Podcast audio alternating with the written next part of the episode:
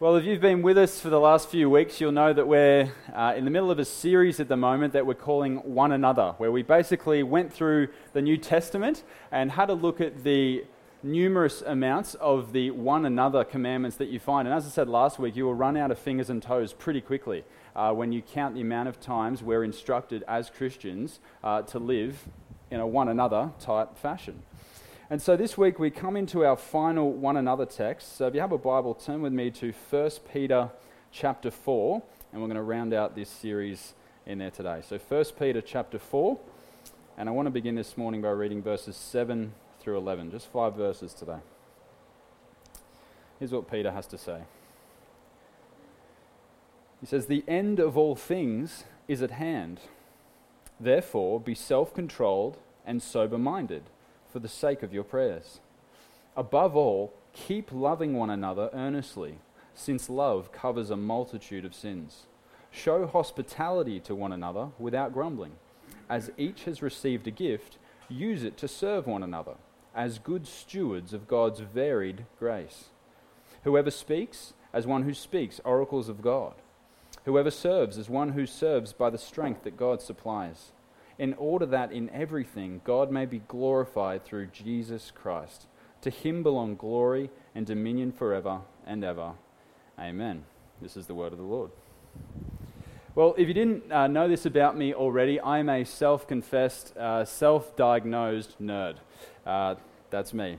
Uh, one of the things I particularly like to nerd out on is theology, but more specifically, there's a little subdivision of theology that I particularly enjoy. It's the study of what is commonly called eschatology. Uh, eschatology simply means the study of the last things, uh, which includes some of the details around what the Bible has to say about the second coming of Jesus. This is something that I've taken upon myself as something of a, of a bit of a hobby. I nerd out on this subject quite a bit, so I am totally cool with talking about things like the millennial reign of Christ or the abomination of desolation, the Olivet discourse, Mark of the Beast, and the rapture. These are the things I do just for a little bit of fun on a Sunday afternoon. Now, the second I say that, I reckon I can even see it a little bit. You might look at me with a little bit of hesitation, right? You're going, Jaden, come on, man. Like, is that really the, the priority of what we should be spending our time nerding out on in Scripture? Is that really where you're going to focus your attention? And I think part of the hesitation we have towards topics like that is because there are some of our brothers and sisters in Christ around the world who have some pretty crazy, pretty wacky ideas about how we should prepare, about how we should live as Christians in light of the second coming of Christ. It becomes something of an obsession. Uh, has anyone here seen the movie Ice Age? Uh, yeah, a bit of a classic. Hopefully, more people. But this one came out in uh, 2002, and I reckon it's one of my favorite animated films of all time. It's about this curious herd of animals that develops. You've got Manny the mammoth, you've got Sid the sloth, uh, and then you've also got Diego the saber toothed tiger. And these guys are trying to return this lost baby to its father. And what happens is, on this strange journey with this weird herd, they stumble across this rather unusually obsessed flock of dodos uh, on this particular film. And these dodos, like perhaps some Christians we've met, they're kind of obsessed with this idea of the end of the world. They're kind of parading about, going, prepare for the ice age. I don't know, but I've been told, end of the world be mighty cold. And these dodos are just carrying on. They've, they've made it their life obsession to prepare for the ice age. And uh, what this strange herd uh, soon discovers is that the, the grand plan to survive a million billion years of subarctic temperatures is they've stockpiled three watermelons.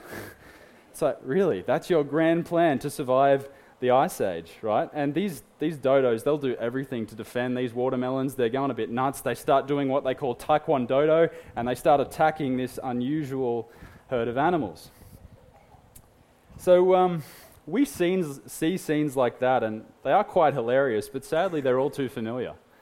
We do see Christians, in fact, carrying on in that light.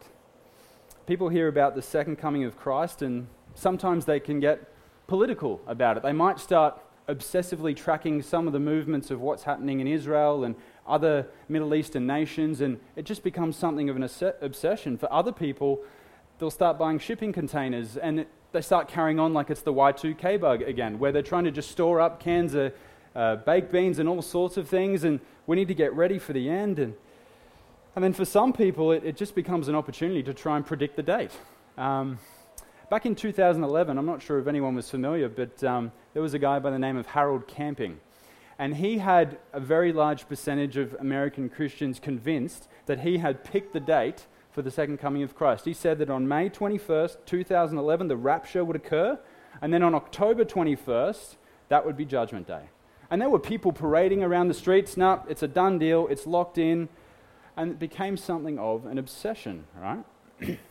so I get it if you have a bit of a hesitation when it comes to this idea of the second coming of Christ. But how does Peter begin, begin there in verse 7?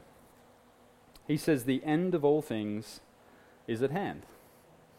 You see, Christianity is always a forward looking faith.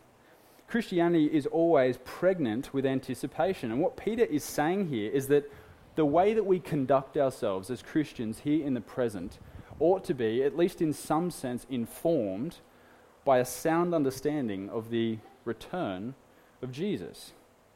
Now, granted, there are all sorts of different views out there that you can call orthodox, but Perhaps one of the most undiscussed topics with, within the debate is really just what I would describe as the normalness that Christ will return to. Look with me to um, Matthew 24. This is what Jesus said uh, in verses 36 to 44. He says, But concerning that day and hour, no one knows, not even the angels of heaven, nor the Son, but the Father only. You can't predict the date.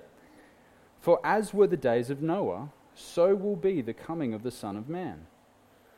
For as in those days before the flood, they were eating and drinking, marrying and giving in marriage, until the day when Noah entered the ark.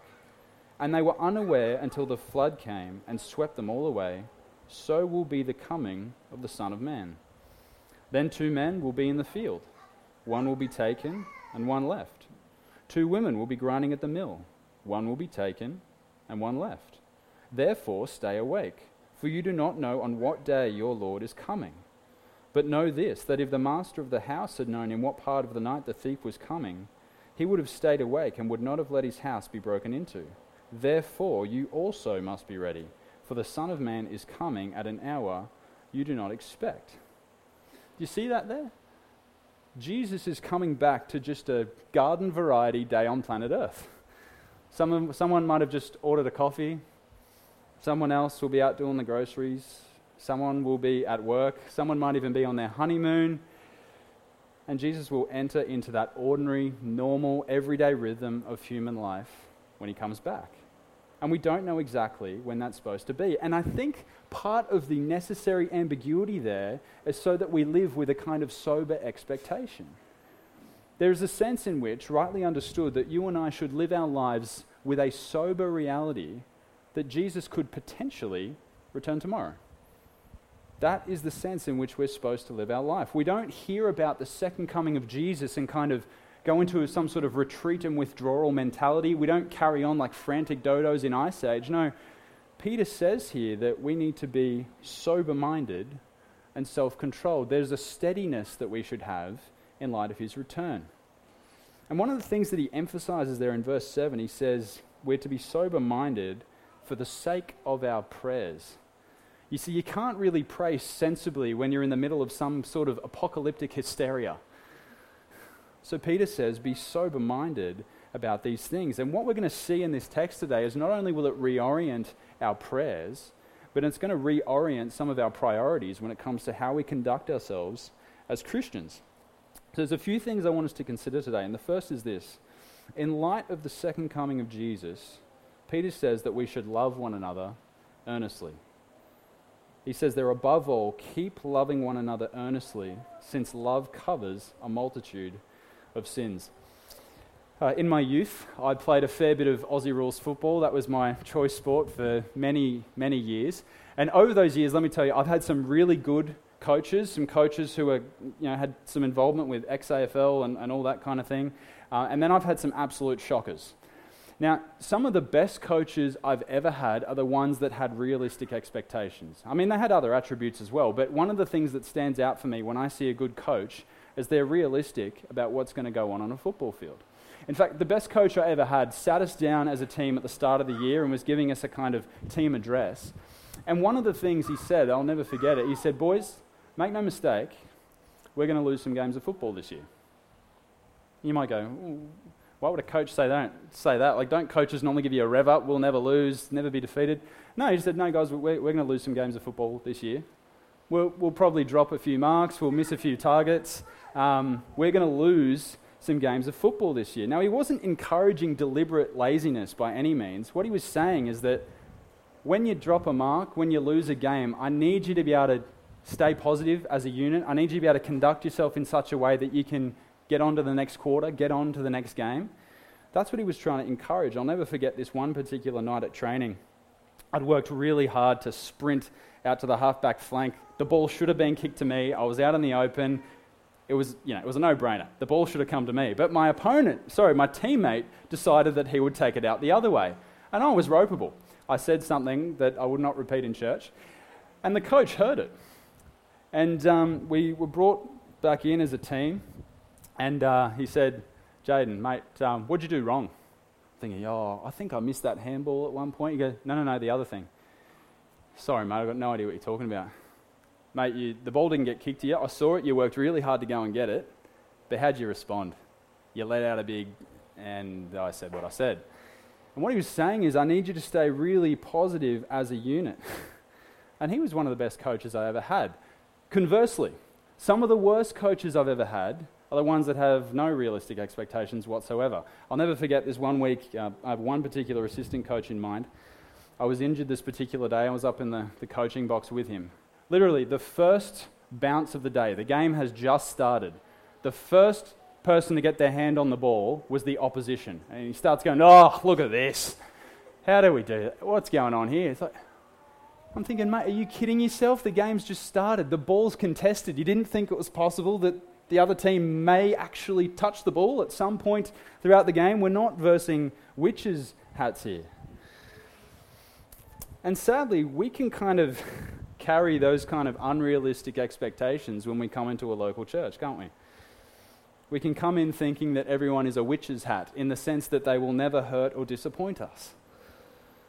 And the second someone does, sometimes what we do, instead of moving towards them, we tap out. The truth is that you're a sinner. We're all sinners. We're on, a, on board a ship full of sinners that's captained by sinners. Welcome aboard. Do you think it's possible that somewhere along our journey we're going to come into conflict and disagreement with one another? Yeah, I, I think that's a certainty, actually. In fact, Jesus knew this as well. Look at what uh, he had to say in Matthew 18. This is a curious encounter with Peter. Matthew 18, 21 to 22. It says, Then Peter came up and said to him, Lord, how often will my brother, that is, fellow Christian, sin against me and I forgive him? As many as seven times? Jesus said to him, I do not say to you seven times, but seventy seven times. You see, in those days, there was this rabbinical view that if you forgave someone three times, you'd given them a fair go. Like there was a three strikes and you're out policy in some rabbinic Judaism, right? So what Peter does is like, right, well, I know the Pharisees and some of the rabbis do the whole three strikes you're out policy.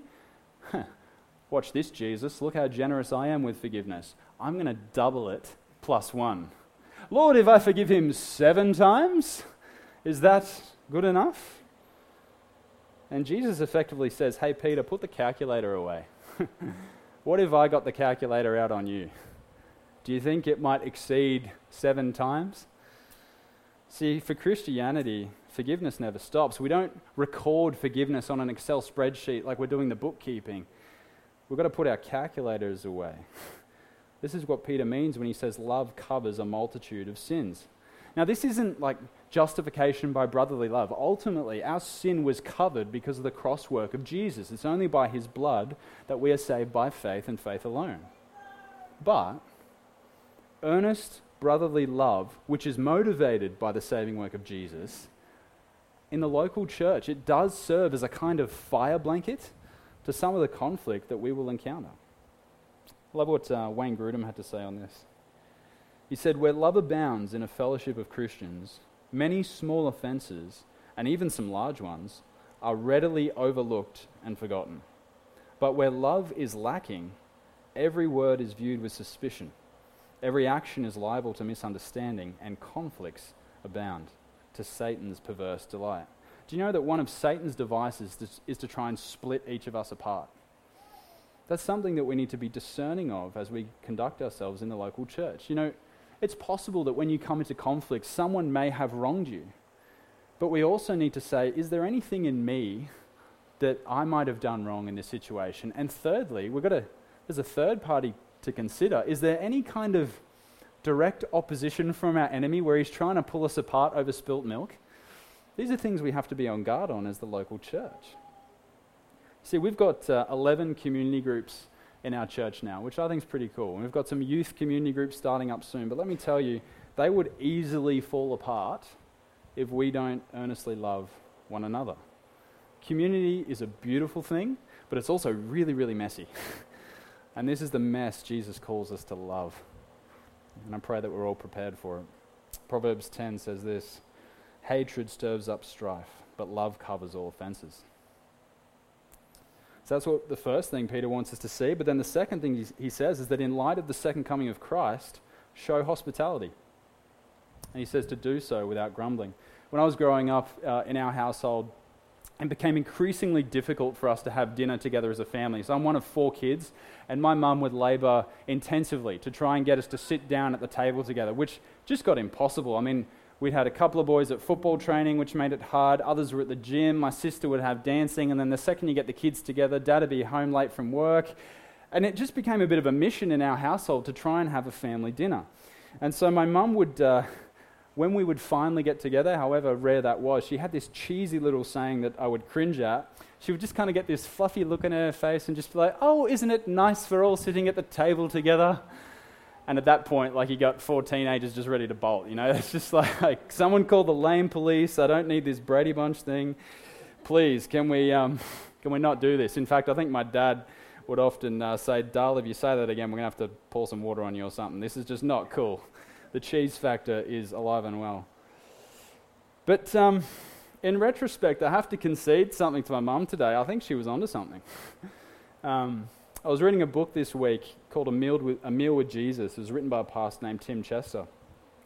And one of the things he highlights, one of the tragedies that we see in our Western contemporary culture, is that hospitality has really become over commercialized. We've even got entire university degrees uh, on hospitality now.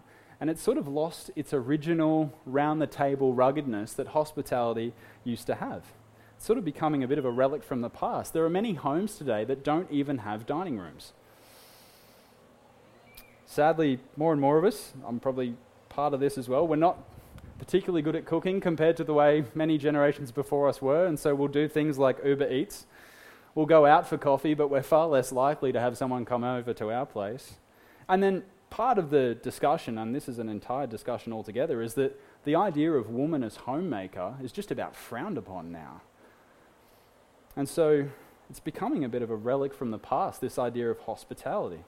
You see, the modern home now is viewed less of a place of welcome and it's more of a place of withdrawal. It's kind of a sanctuary. It's like, no, don't impinge upon my little, my little sanctuary over here. I don't want you to impinge upon this particular part of my life. Please step away. This is my place of inner peace and tranquility.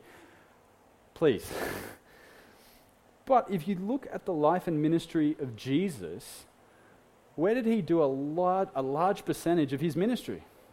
In people's homes over a meal.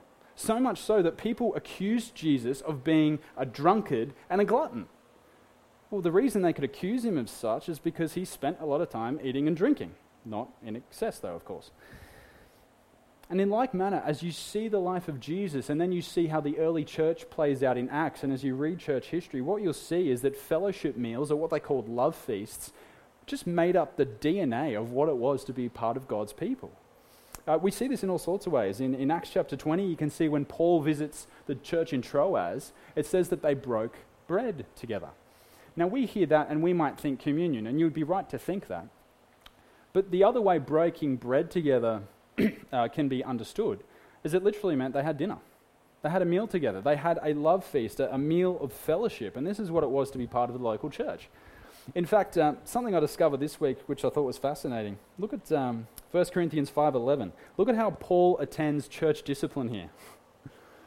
He says, But now I am writing to you not to associate with anyone who bears the name of brother if he is guilty of sexual immorality or greed, or is an idolater, reviler, drunkard, or swindler. Here's the kicker not even to eat with such a one. Do you see that? That eating with your fellow Christian was so normative to be part of the local church that part of church discipline was to exclude the wayward believer from participating in some of these meals. They're like, hey, you want to rebel against Jesus like that? You want to have that recalcitrant state of heart? No potato salad for you. It was part of church discipline. Hospitality has always been a big part of what it means to be amongst God's people. Here's a quote from Tim Chester that I read this week. He says, There's nothing wrong with eating out or hosting a special meal. Amen. Indeed, there's a lot right with it. But somewhere along the line, the commercialization of meals has cost us something precious. Hospitality has become performance art, and we've lost the creation of intimacy around a meal. Many people love the idea of the church as a community, but when we eat together, we encounter not some theoretical community, but real people with all their problems and quirks. The meal table is an opportunity to give up our proud ideals by which we judge others and accept in their place the real community created by the cross of Christ with all its brokenness. It's easy to love people in some abstract sense and preach the virtues of love, but we're called to love the real individuals sitting around the table. Let me just gently ask you this morning if you are currently dissatisfied, disgruntled about not feeling connected here at the project, or, or maybe you haven't felt connected in, in other churches, which is a thing we, I'm sure we've all experienced at some point. Can I just gently push at that for a moment this morning and ask you this question? When was the last time you invited someone over for a meal? You see, for many of us, um, if we were to answer that question, it might actually be in the negative. Now, yes, it's true that sometimes the church has failed to create community and it can leave people uh, hung and dry when it comes to feeling part of a family. But the truth is, there is a kind of personal ownership that Peter's talking about here. We're to show hospitality to one another. You see, one of the most sober things that you can do in response to the second coming of Christ is to go down to Bunnings and buy a barbecue. Peter is basically saying, put some snags on the barbie because the return of the Lord is at, of the Lord is at hand. Jesus could be back tomorrow. Put some snags on the barbie. That's what Peter's getting at here. Now, I agree. There are those in the church who just have like the gift of hospitality, like they've got it in spades. I watched um, Joe and the team during the restoration intensive. Man, they have got the gift of hospitality. Um, but it's not one that any of us can actually tap out on. Hospitality is an all play. Look at some of the scriptures that you see um, for example, in Romans and again in Hebrews. so Romans 12:13 it says contribute to the needs of the saints and seek to show hospitality. He's talking to the church. Uh, Hebrews 13 let brotherly love continue. Do not neglect to show hospitality to strangers, for thereby some have entertained angels unaware. What the text is, these texts are saying is that hospitality has both internal and external implications. So, internally, it's a way in which we love and serve one another, but then externally, it is one of the like top of the shelf evangelistic strategies in the Bible to invite someone over for a meal. You want to win someone to Christ? Have them over for dinner. That is part of the Bible's evangelistic strategy. And who knows, you might even entertain Gabriel while you're at it. Hebrews 13 too. But if you had to pick, what, what's Peter's focus here? Is he going more external or internal? He's going internal. He says, Show hospitality to one another, to your fellow Christian. And he says to do so without grumbling. Let's be honest, hospitality is hard. You got to do the whole trip to the shops. There's the cost of the groceries. There's the excessive amounts of cleaning, lest people think that we're inhuman. There's the risk of spills on the new carpet. Do we bring out the good wine glasses or the dodgy stuff? I mean, it's hard work. But um, The other thing we need to consider is that Peter has just spoken about love covering a multitude of sins, and then he kind of tacks hospitality on top of it. I don't know that that's just a coincidence. I think, um, I think part of the way we show earnest love is by hospitality. I think these things are linked. Galatians 6:10. So then as we have opportunity, let us do good to everyone, and especially to those who are of the household of faith. And then the next point that Peter wants to make, he says that in light of the second coming, serve one another. He says, as each has received a gift, use it to serve one another. Now, some of you might be going, Hey, Jaden, that doesn't include me. I don't have any gifts. gifts. I've checked the biblical lists. I've seen Romans 12. I've seen 1 Corinthians 12. I don't have one. Um, I think I'm exempt from this particular command. Well, look at verse 10 there.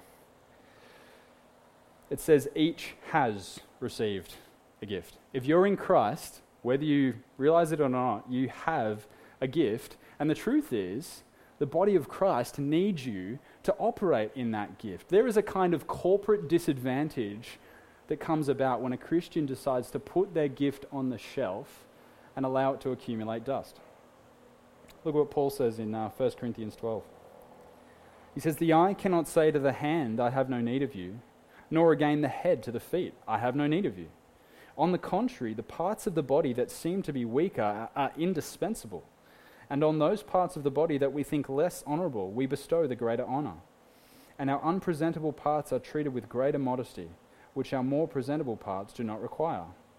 But God has so composed the body, giving greater honor to the part that lacked it, that there may be no division in the body, but that the members may have the same care for one another. If one member suffers, all suffer together. If one member is honored, all rejoice together. You see, poor stewardship of our gifts doesn't just have individual consequences, it has corporate consequences. You see, I wonder how many churches throughout history have been unable to plant a new church simply because the person in the congregation with those gifts never rose to the occasion. I wonder how many sermons have gone unpreached, how many orphanages have not been started, how many hymns will go unwritten, how many newcomers to church will be left unwelcomed. The list could go on. And the startling reality is, is that it doesn't only have individual and corporate consequences, the Bible's pretty clear that it actually has eternal consequences. In Matthew 25, we have a pretty famous parable called the parable of the talents. Now, it would take a full sermon to explain it, but just know that there is a severe pronouncement against those who, instead of stewarding their gift, bury it in the ground. The Bible's got a bit to say about it. Love what R.C. Sproul said. He said, The worst sin against stewardship is to waste your life. Peter says there in verse 11 that we do all of this. We speak and we serve in order that in everything God may be glorified through Christ Jesus. So let me ask you this morning is there anything that you have that maybe no one else in the church has to the same degree or same strength that, I don't know, maybe it's buried at the moment. Maybe it's accumulated a bit of dust and the Holy Spirit wants to exhort you and say, let's, let's get it off the shelf. Let's pull it up out of the ground. Let's not bury our gifts. We need to be stewards of them in light of the second coming of Christ. Now, having said all of that, if you are genuinely struggling to find out where you fit when it comes to serving God's people, here's just kind of just bust a couple of myths this morning and give a couple of tips, some, some low hanging fruit when it comes to this idea of gifts. Firstly, is that the list of gifts that we see in the Bible is not exhaustive. Okay, so we can't come to Romans 12 and 1 Corinthians 12 and be like, nope, sorry, don't meet any of those, I'm exempt from duty.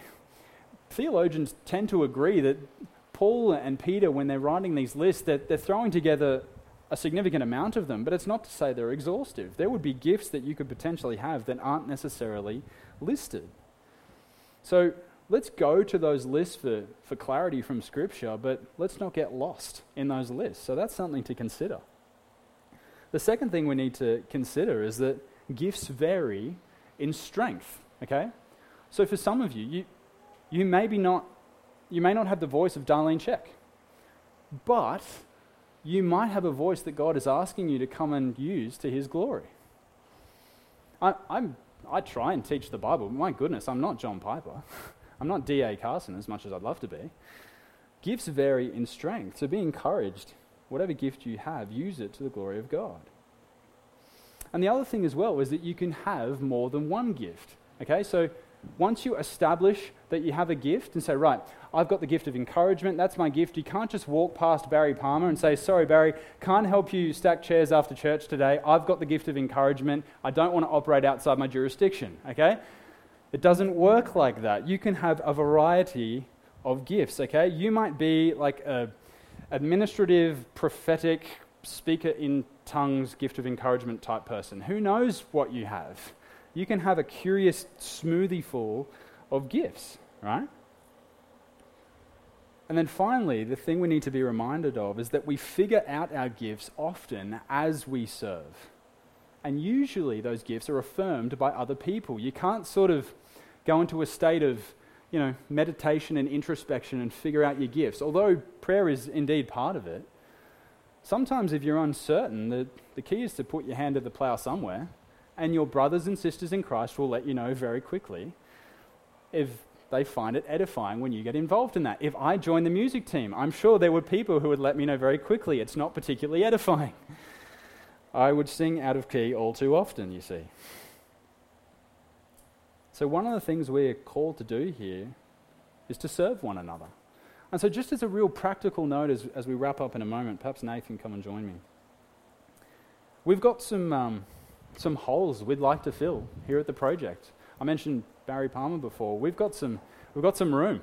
Uh, if you have the sort of gift of helps, you've you got a strong body with, that's not as orthopedically challenged as mine, and you can help set up church in the morning, we would love if you can come and be part of that team. We pray that you would come and, and serve one another in that light. We've got some youth community groups starting up soon. We've got two we think we've got squared away, and we're looking to do a third. And I'm hoping that you know, maybe there's one or two young men uh, who are keen to disciple some of the teenage boys in our church. Maybe that's something God's stirring on your heart to do. We've got some, we've got some holes. And uh, the good thing is, is that when God calls his church together, he brings the right people to fill those holes. If one suffers, we all suffer. Project Church, Jesus is coming back. I don't know when. It might be tomorrow, it might be 2,000 years from now. When he came the first time, he came to perform his cross work. He, he died on the cross in our place for our sins to atone for them. But when he's coming back the second time, he's coming back to judge the living and the dead. And there is a way that we are commanded to live in light of that reality. It's a sobering reality, but it's a reality nonetheless. And where it all starts is right here in the local church. Now, if you, if you haven't guessed it already, yes, this, this series, this One Another series, was a bit of a plug to get you into a community group. Yes, sprung, you got me.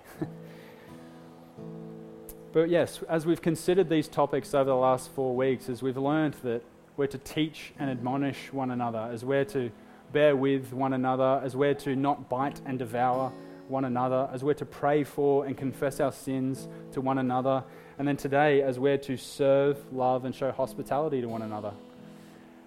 Our hope and prayer is that we can facilitate that as best as we can through community groups here at the Project Church. So we would love, in order to see these one another commandments come to life, that they wouldn't just be words on a page for you, would you jump in? And we would love if you could be a part of that.